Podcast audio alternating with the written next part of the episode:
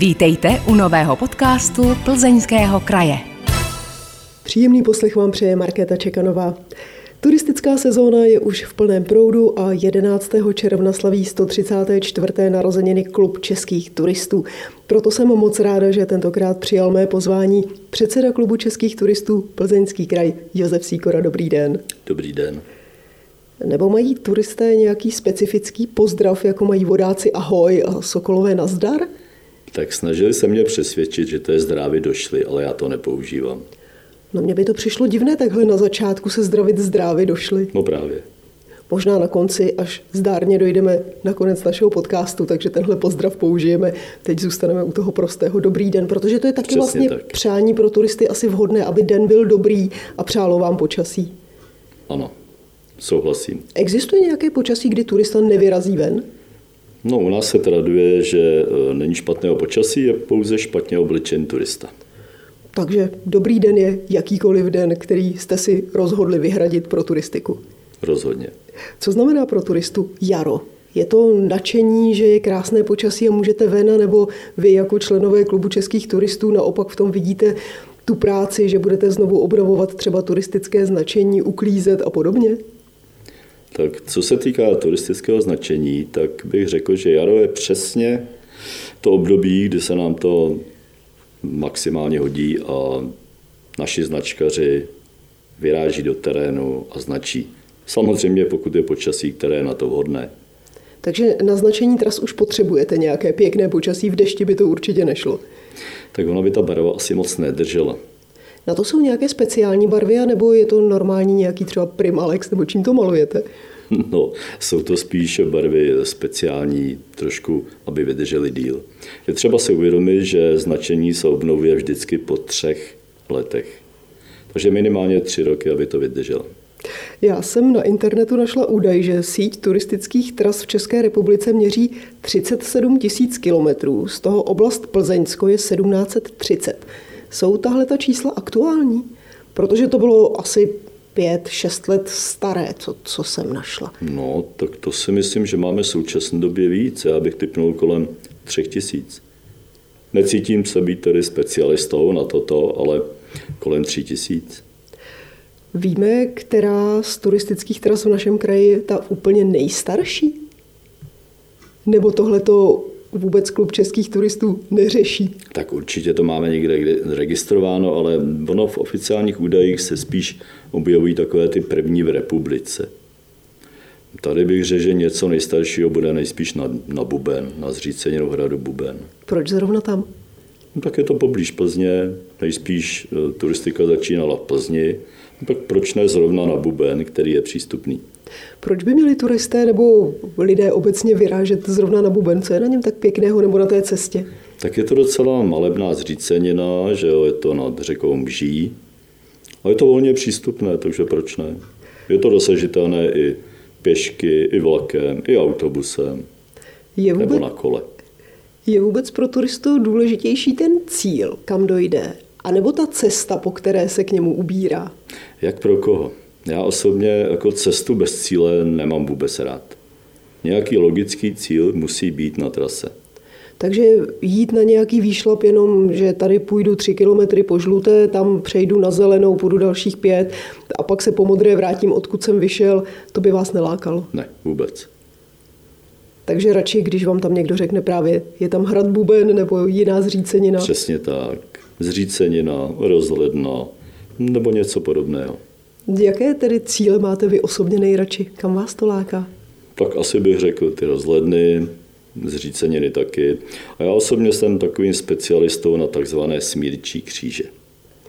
Co je pro vás na nich tak zajímavého? Jsou to ty Eh, silné příběhy za nimi? Historie, příběhy, tajemství.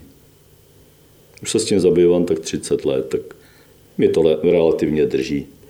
Co jste se už z těch smírčích křížů dozvěděl?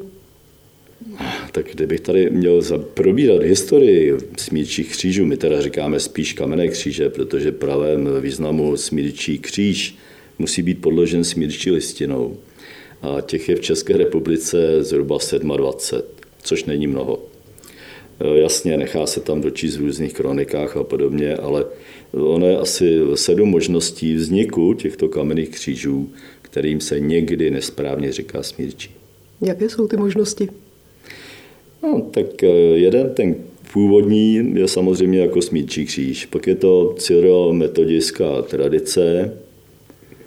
Mm, mohou to být násilné trestné činy jako, na, jako pamětní, pamětní kříž.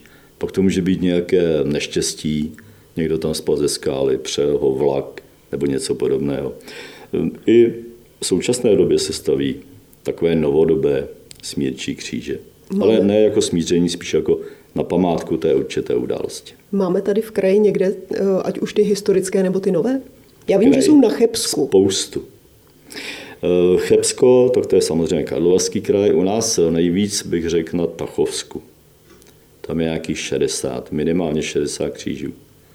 Ale jinak jsou všude. Plzeň město, Plzeň sever, Plzeň dích, Domažlice, Klatovy, Rokycany, abych někoho nevynechal. Existují značené turistické trasy přímo cíleně k ním nebo po nich? A nebo jsou prostě nahodile, někde půjdete po červené, tak tam možná někde můžete nějaký kříž potkat? Takhle popravdě řečeno, na turistických značených trasách jich mnoho není, ale vyskytnou se. Ale že by byla přímo třeba naučná stezka po smíčích křížích, tady u nás v Plzeňském kraji určitě ne. Neměl jste někdy chuť nějakou takovou iniciovat? No, to by musela být naučná stezka, muselo by to být eh, poměrně krátký okruh a oni zase ty kříže nejsou tak úplně jeden vedle druhého.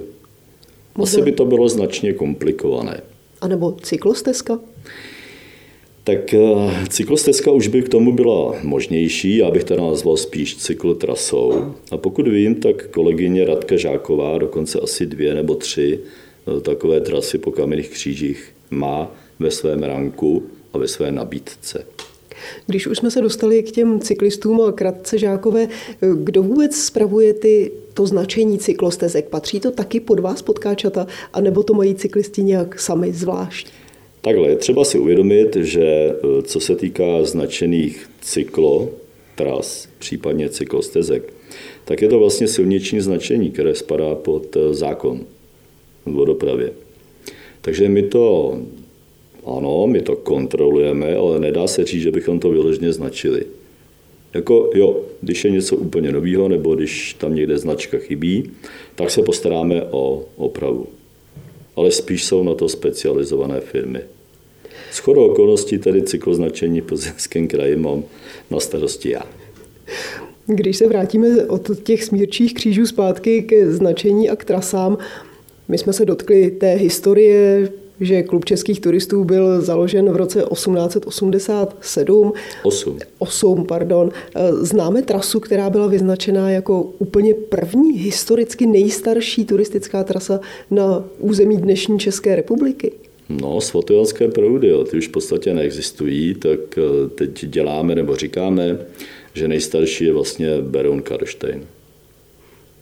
Víme proč? Kdo to inicioval a z jakého popudu? Existuje k tomu nějaký historický doklad, který by vyprávěl třeba zasedání nějakého prvotního klubu českých turistů, který by řekl, pojďme vyznačit zrovna tuhle cestu, protože? No, já si myslím, že tak úplně to rozhodnutí, že by se nějak vybíralo speciálně, ono to tenkrát vznikalo poměrně živelně. Je třeba si uvědomit, že sice klub byl založen 1888, ale už od roku 1889 se vlastně značí. Takže ono to bylo trošku takové živelnější.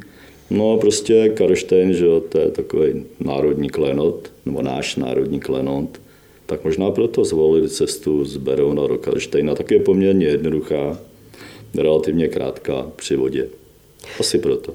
Vy jste říkal, že ta úplně nejstarší už neexistuje, protože to byly svatojánské proudy. Hmm. Zanikají i dneska ještě turistické trasy, které existovaly třeba desetiletí? Tak ta síť eh, nějakým způsobem vznikala a dosáhlo to určitého stavu. Teď už se snažíme eh, staré trasy, no takhle. Snažíme se ty trasy vylepšovat, aby to šlo opravdu do přírody. Čili je snaha překládat ze silnic někam do terénu.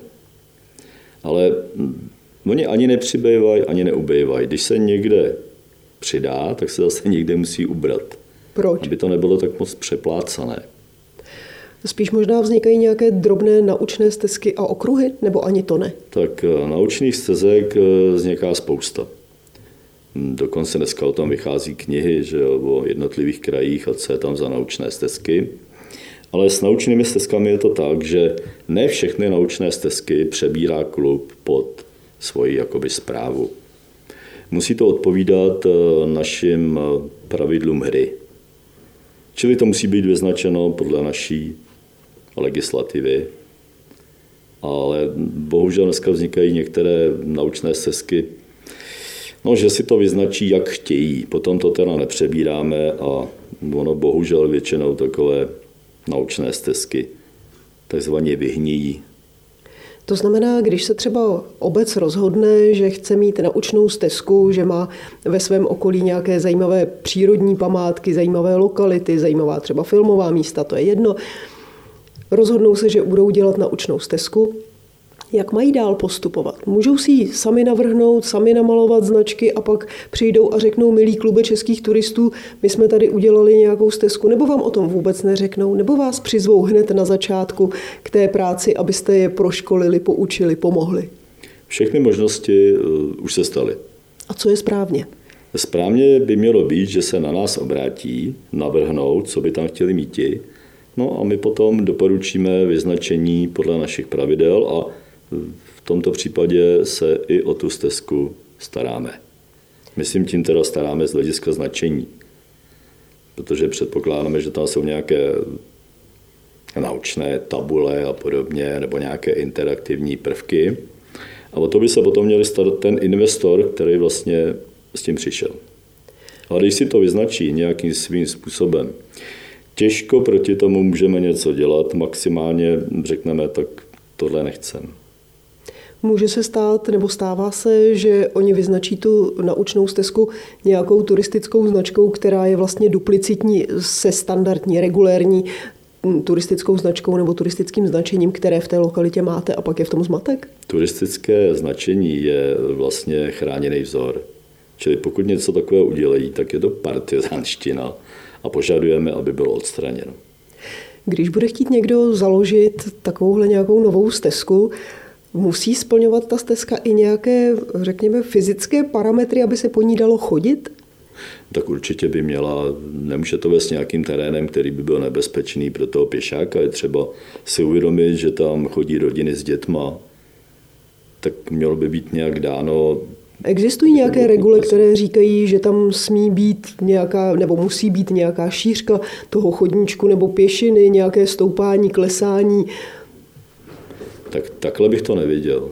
Myslím si, že takové parametry nemáme, no ale neměly by tam být nebezpečné úseky, třeba nějaká bažina, která tři čtvrtě roku bude průchozí a pak bude neprůchozí.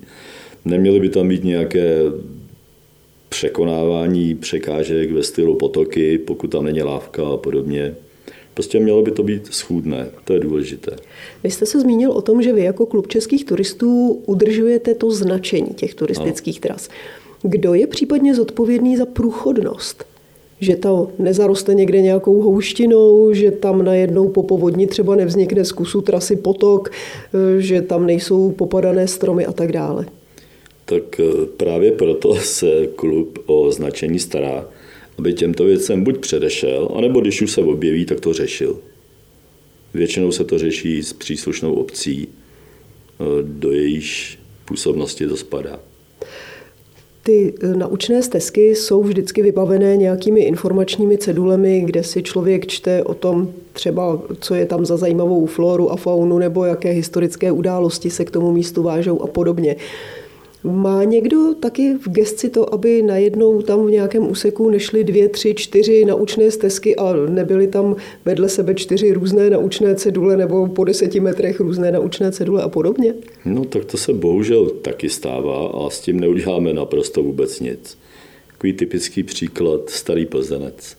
Tam se kříží tři naučné stezky a mm, myslím si, že to je trošku nepřehledné pro ty, kdož se zajímají přímo o tu naučnou stezku. Kdo by tedy měl říct, přátelé, takhle ne, měla by to být ta obec? No, asi by to měla být ta obec. Ta by měla rozhodnout, jestli tam lze vyznačit nějakou novou naučnou stezku nebo nikoliv. A ono, jak říkám, občas to vzniká tak trošku bez toho, aby se zeptali třeba obce a pak už to tam prostě zůstane.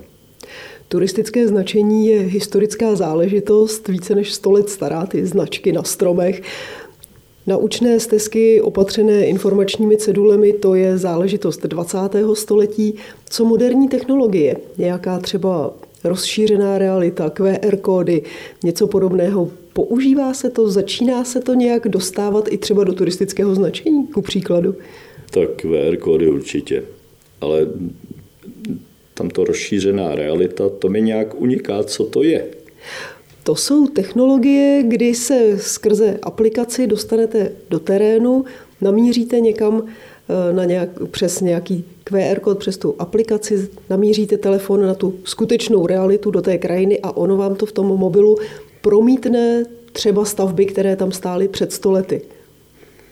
No takže řeknu vám, že v reálu jsem se s tím ještě nesetkal. Líbilo Ale věřím by... tomu, že už to někde možná existuje. Líbilo by se vám něco takového, kdybyste se mohl projít třeba virtuálně krajinou, jaká byla v tom roce 1888? No tak mě by se to maximálně líbilo.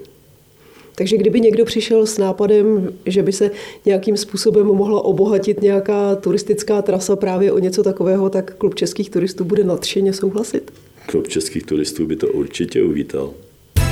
Posloucháte podcast Plzeňského kraje. Hostem podcastu je předseda klubu českých turistů v Plzeňském kraji Josef Síkora.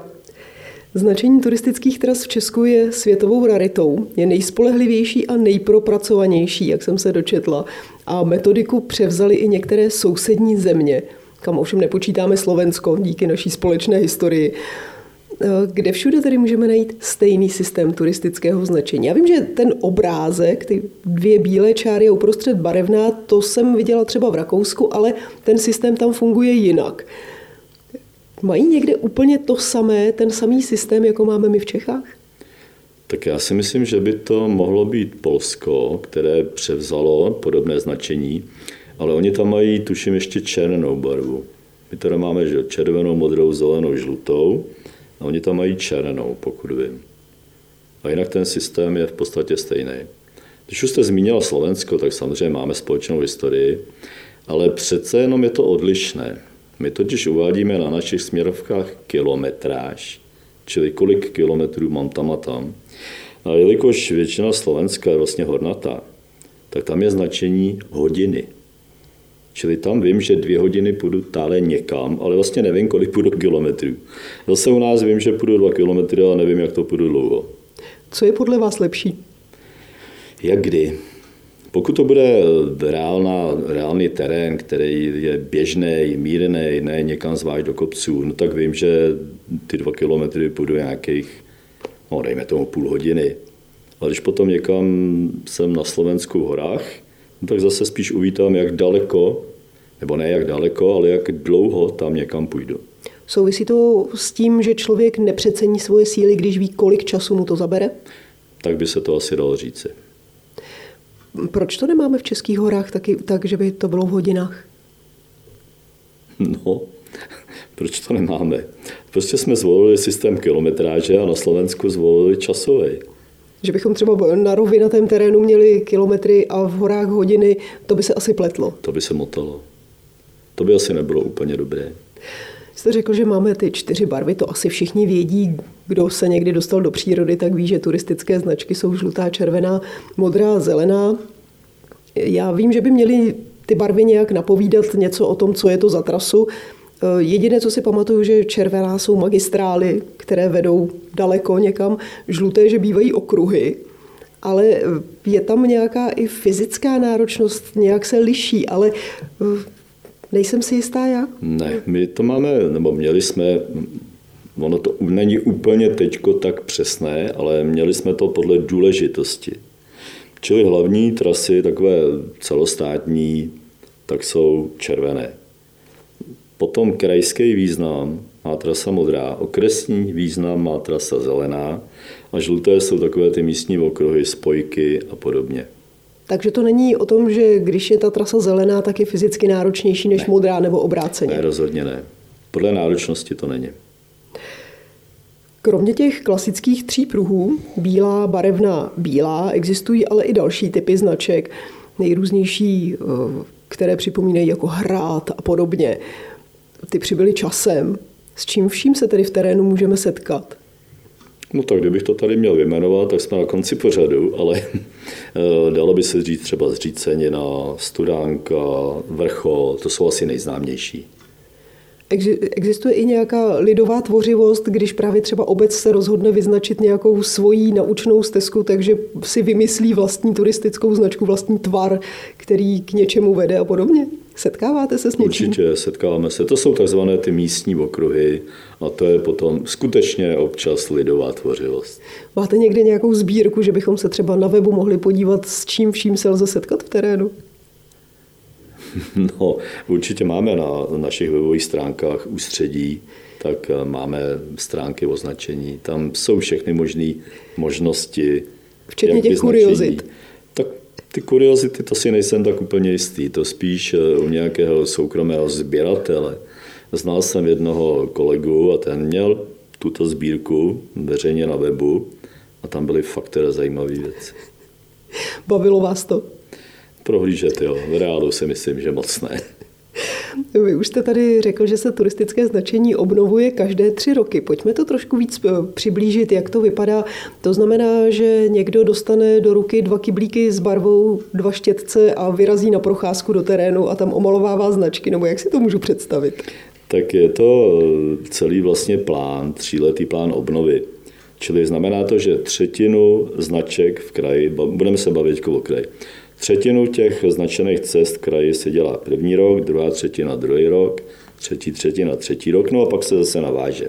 Takže mám si představit, že máte v kanceláři velkou mapu, kde jsou namalované všechny turistické trasy, které máme značené v našem kraji a teď tam máte napíchané ty špendlíčky, třeba bílé, žluté, zelené a víte, že tenhle rok jedete bílé špendlíčky, další rok žluté a další rok ty zelené?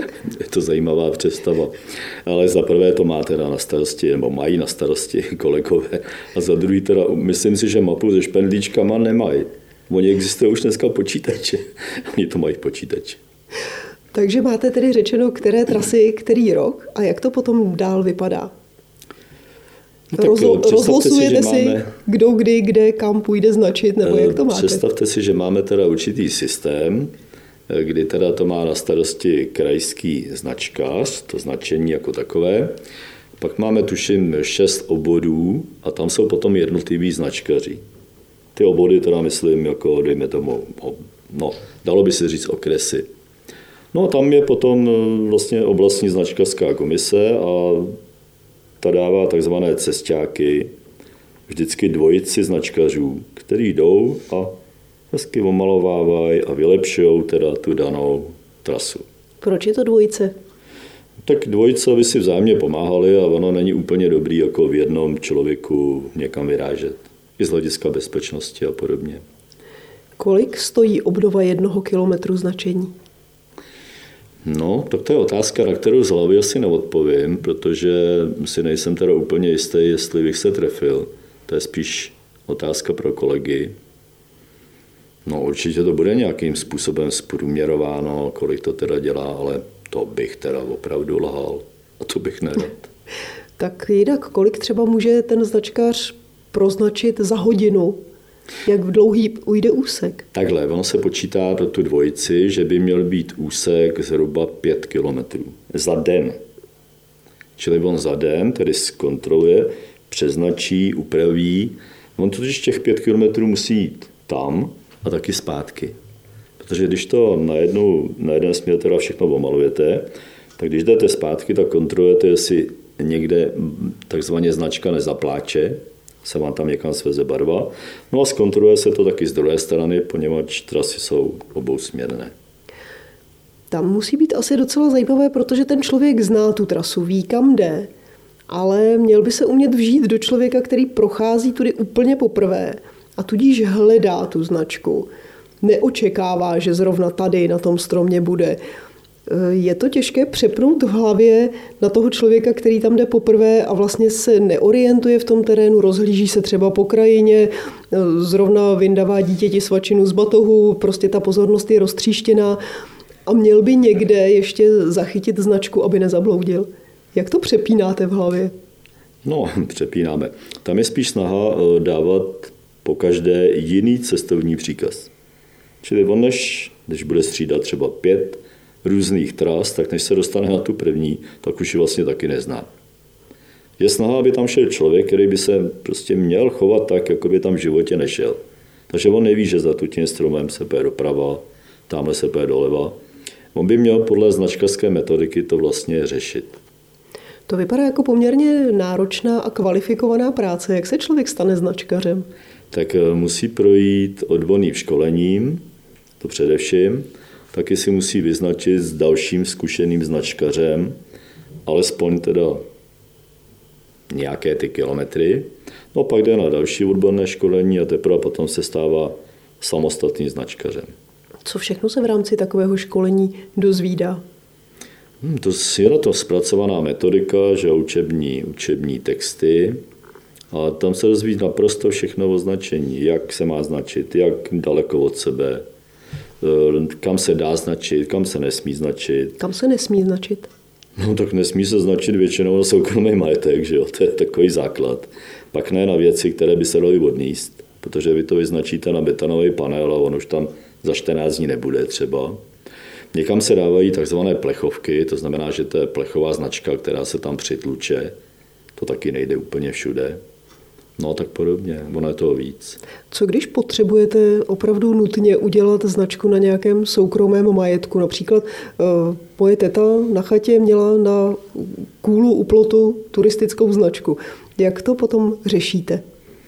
No tak eh, většinou už je to domluvený předem, ale pokud budu potřebovat a nepůjde to někam vyznačit, no tak zazvoním, slušně pozdravím a domluvím se s majitelem. Jak to řešíte? psa. to se taky stává. Určitě se to stává. Jak to řešíte v případě, kdy třeba byla značka na stromě, přišla vychřice, strom padl, musel být pokácen, pak tam prochází hned po té vychřici nebo s nějakým kratším odstupem znovu pro jistotu někdo z vašich značkařů, nebo se na to přijde třeba až za ty tři roky při obnově značení?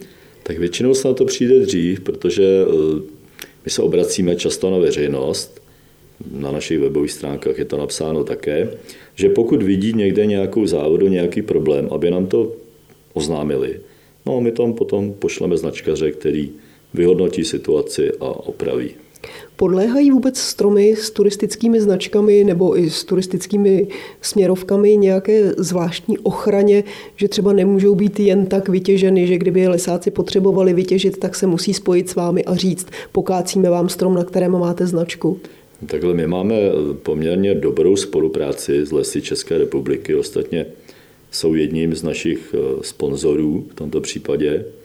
Tak eh, většinou, když něco takového potřebují, už sunda dolů, tak nám to oznámí.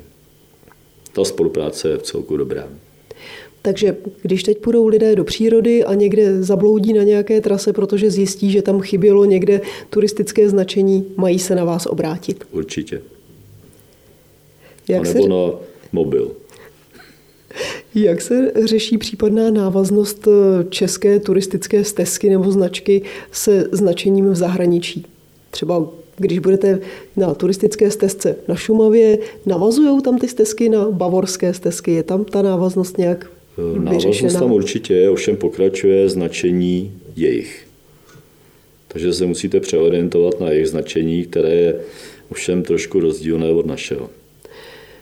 A kromě toho existují ještě další trasy, které jsou proznačené jako třeba svatojakubská cesta a tyhle ty specifické cesty, které mají úplně jiné značení ještě než je naše klasické turistické.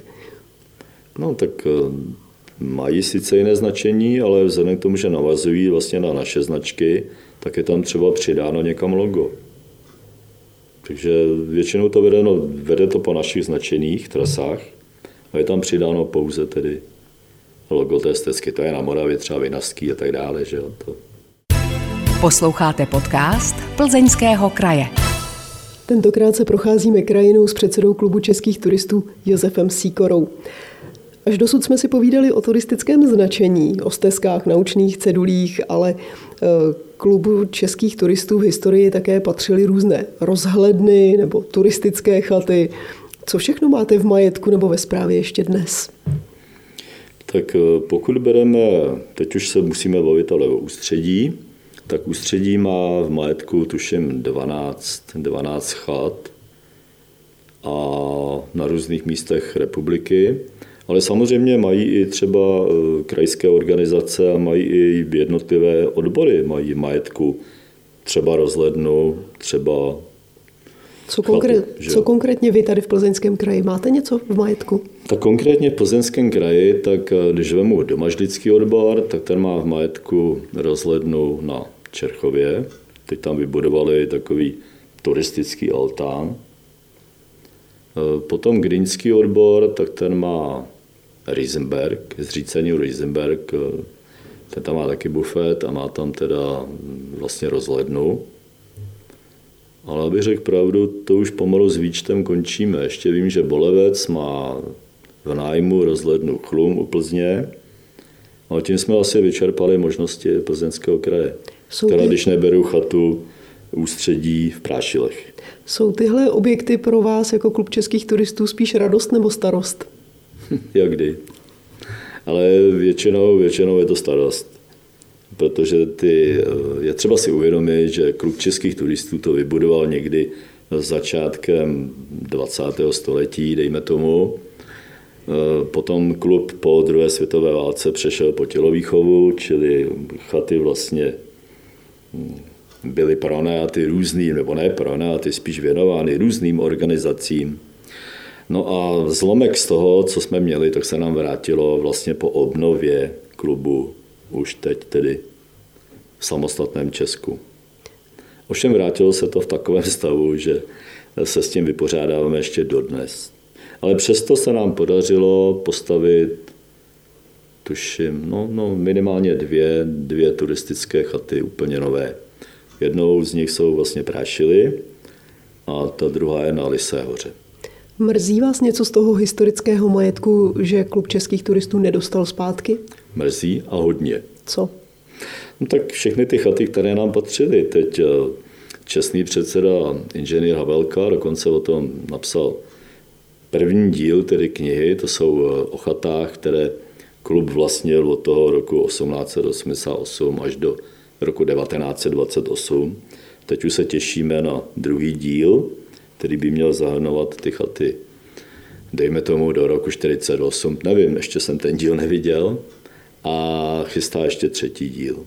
K čemu by vám ty chaty byly? Nebyla by to jenom velká starost? No, tak na jedné straně by to byla starost a na straně druhé je to náš historický majetek. Tak proč ho nezískat a proč se ho nesnažit obnovit? Byl by to pro vás i zdroj příjmů? Tak samozřejmě na jedné straně by to mohl být zdroj příjmů, ale pokud jsem tedy obeznámen eh, s ekonomickou problematikou našich chat, tak většinou to, co se z nich získá, to se zase zpátky do nich dá. Uplynulé dva roky přinesly díky covidu velký návrat českých návštěvníků do české přírody. Jak jste to vnímali vy? Bylo to z vašeho pohledu plus, že se lidé vrátili do české přírody, anebo naopak byla ta příroda už přelidněná?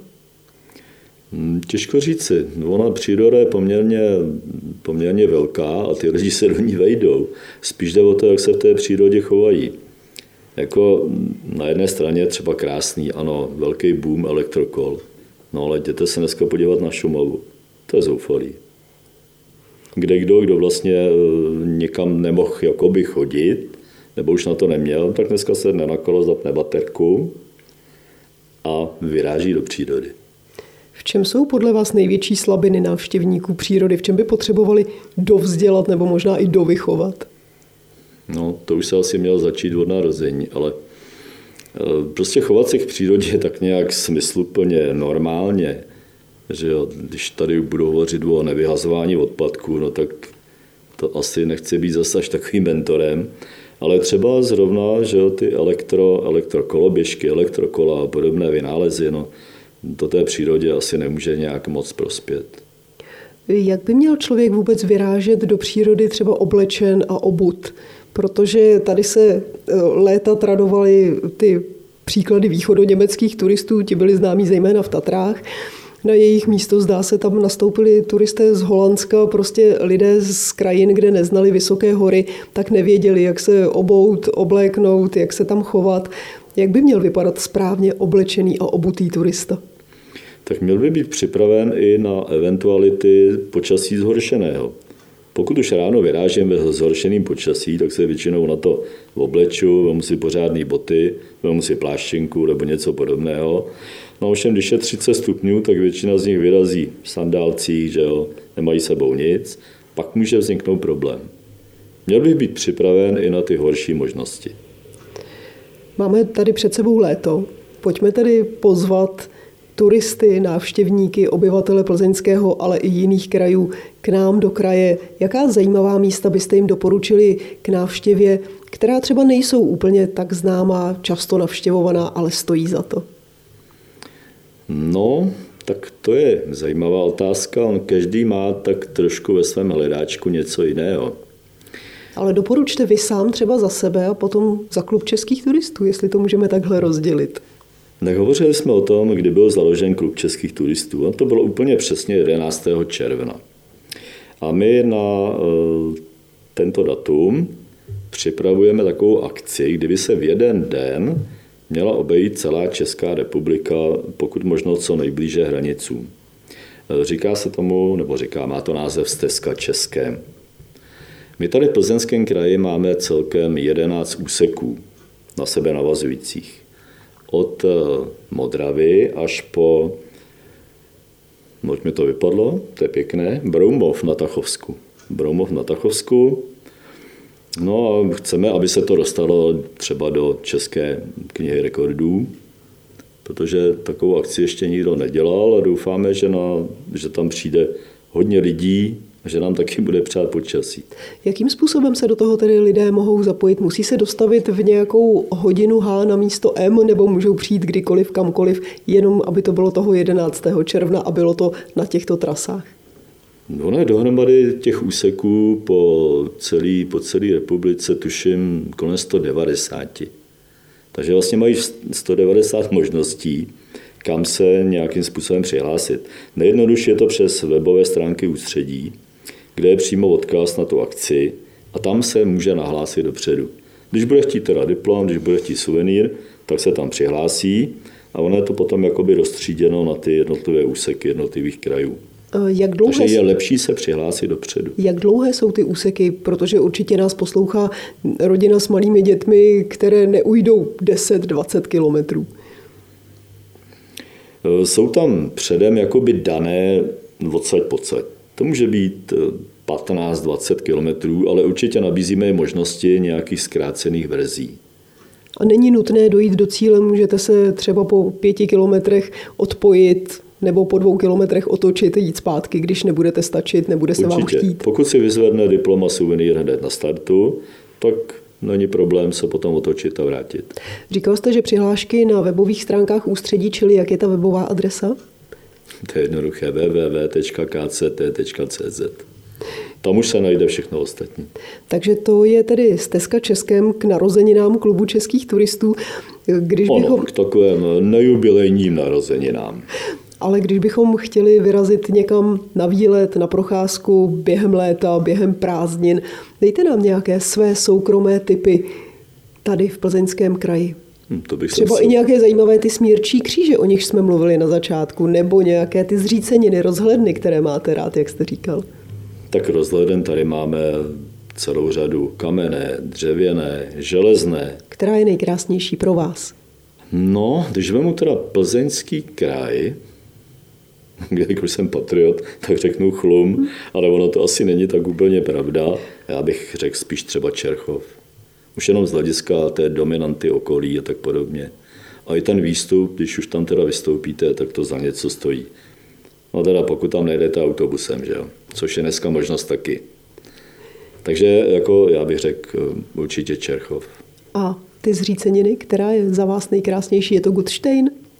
No, Gutstein znám velice dobře, ale asi Gutstein bych tak úplně neříkal. Já bych třeba řekl eh, Velhartice. To je teda spíš hra, to není zřícenina, poněvadž je prohlídkové, ale to je takové pěkné tajemné místo. V čem je pro vás právě pěkný a tajemný? Co v něm cítíte Má za pocity? dobrou historii, točilo se tam hodně pohádek třeba. A vůbec Velhartice jako městečko je velice pěkné a zajímavé, takové historické. Máte rád filmová místa? Eh, Že bych je úplně vyhledával, to ne, ale jako jo, líbí se mi. Když to místo dokonce poznám v tom filmu, tak to si myslím, že jsem jako dobrý. Protože Plzeňský kraj má poměrně hodně lokalit, kde se něco natáčelo a ta filmová turistika se stává šlágrem posledních let.